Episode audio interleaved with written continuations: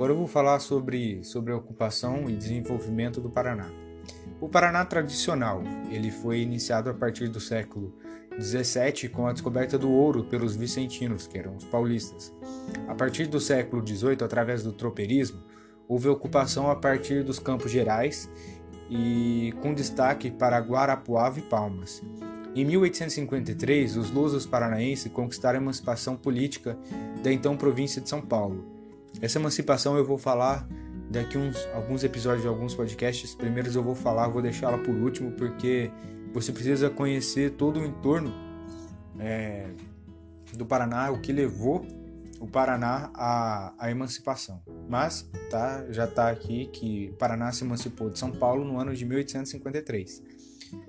O Nordeste paranaense foi datado de 1840 e considerado como Norte Velho. O Noroeste, desculpa, que é a parte, a parte norte, como se fosse ali pro lado do, do Amazonas. Não seja o Amazonas, mas é como se o Nordeste fosse o Nordeste paranaense o Noroeste fosse o lado Amazonas. Né? Foi ocupado por fazendeiros, mineiros, latifundiários em crise e por comerciantes. É, além dos paranaenses, a região também recebeu mineiros, paulistas, japoneses, italianos e sírio-libaneses. A preferência econômica foi pela agricultura de subsistência e pela exploração da floresta tropical.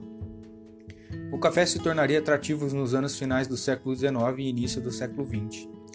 Já na região sudoeste e oeste paranaense, é, marcado pela chegada de imigrantes de colonização sulistas e a fundação de núcleos de povoamento. O norte do Paraná, esse é, tem uma historinha meio grande, então vamos lá falar sobre o norte do Paraná. Com a entrada de mais de um milhão de imigrantes no norte do Paraná, houve uma séria ameaça à hegemonia política exercida no Estado para a elite do Paraná tradicional. É, em 1855 foi constituída uma colônia militar localizada à margem do rio Tibage, é, mais conhecido como Jataizinho. Foram fundados do, dois aldeamentos indígenas, São Pedro de Alcântara e São Jerônimo.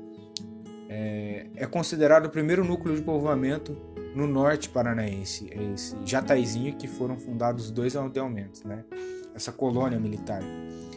É, foi resultado do desmembramento do Paraná Plantation, que era uma empresa, né? É, em homenagem aos ingleses, é, foi chamada, foi denominada Londrina, fundada em 1839, 1934. Londrina é, ganha o nome por causa da cidade de Londres, é, as populações do Paraná tradicional passaram a considerar os nortistas como os forasteiros que vieram a apoderar das riquezas do Estado sem interessarem por suas tradições. Chegava ao Paraná estimulada pelo, pelos problemas com mão de obra agrícola no Rio Grande do Sul e na Catarina. Então, as pessoas chegavam até o Paraná, é, muitas delas vindas do Rio Grande do Sul e Santa Catarina, pelos problemas com mão de obra agrícola, agrícola que havia naquela época. É... Bom, as elites do Paraná tradicional nunca se preocuparam a fundo com o norte do Paraná, ou mesmo com o sudoeste e oeste.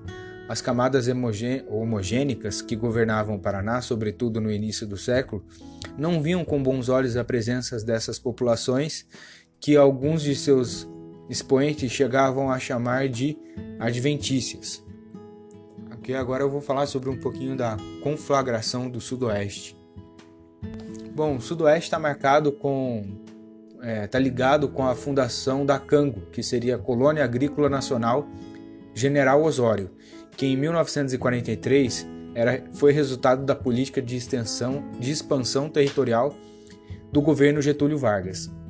É, milhares de trabalhadores foram atraídos pela iniciativa em busca de melhores oportunidades, oriundos sobretudo do Rio Grande do Sul e assentados em pequenas glebas e receberam é, sementes e ferramentas.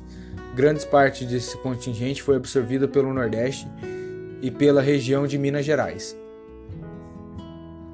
Bom, o objetivo da Cango, né, era atrair o excedente de mão de obra agrícola do Rio Grande do Sul para o sudeste o sudoeste do Paraná. É, em consequência das vantagens oferecidas, o número de habitantes em 1947 que era de 467 famílias, passou para 2.725 em 1956. E é assim que acaba é, a povoação, é, a ocupação das regiões do estado do Paraná. Né?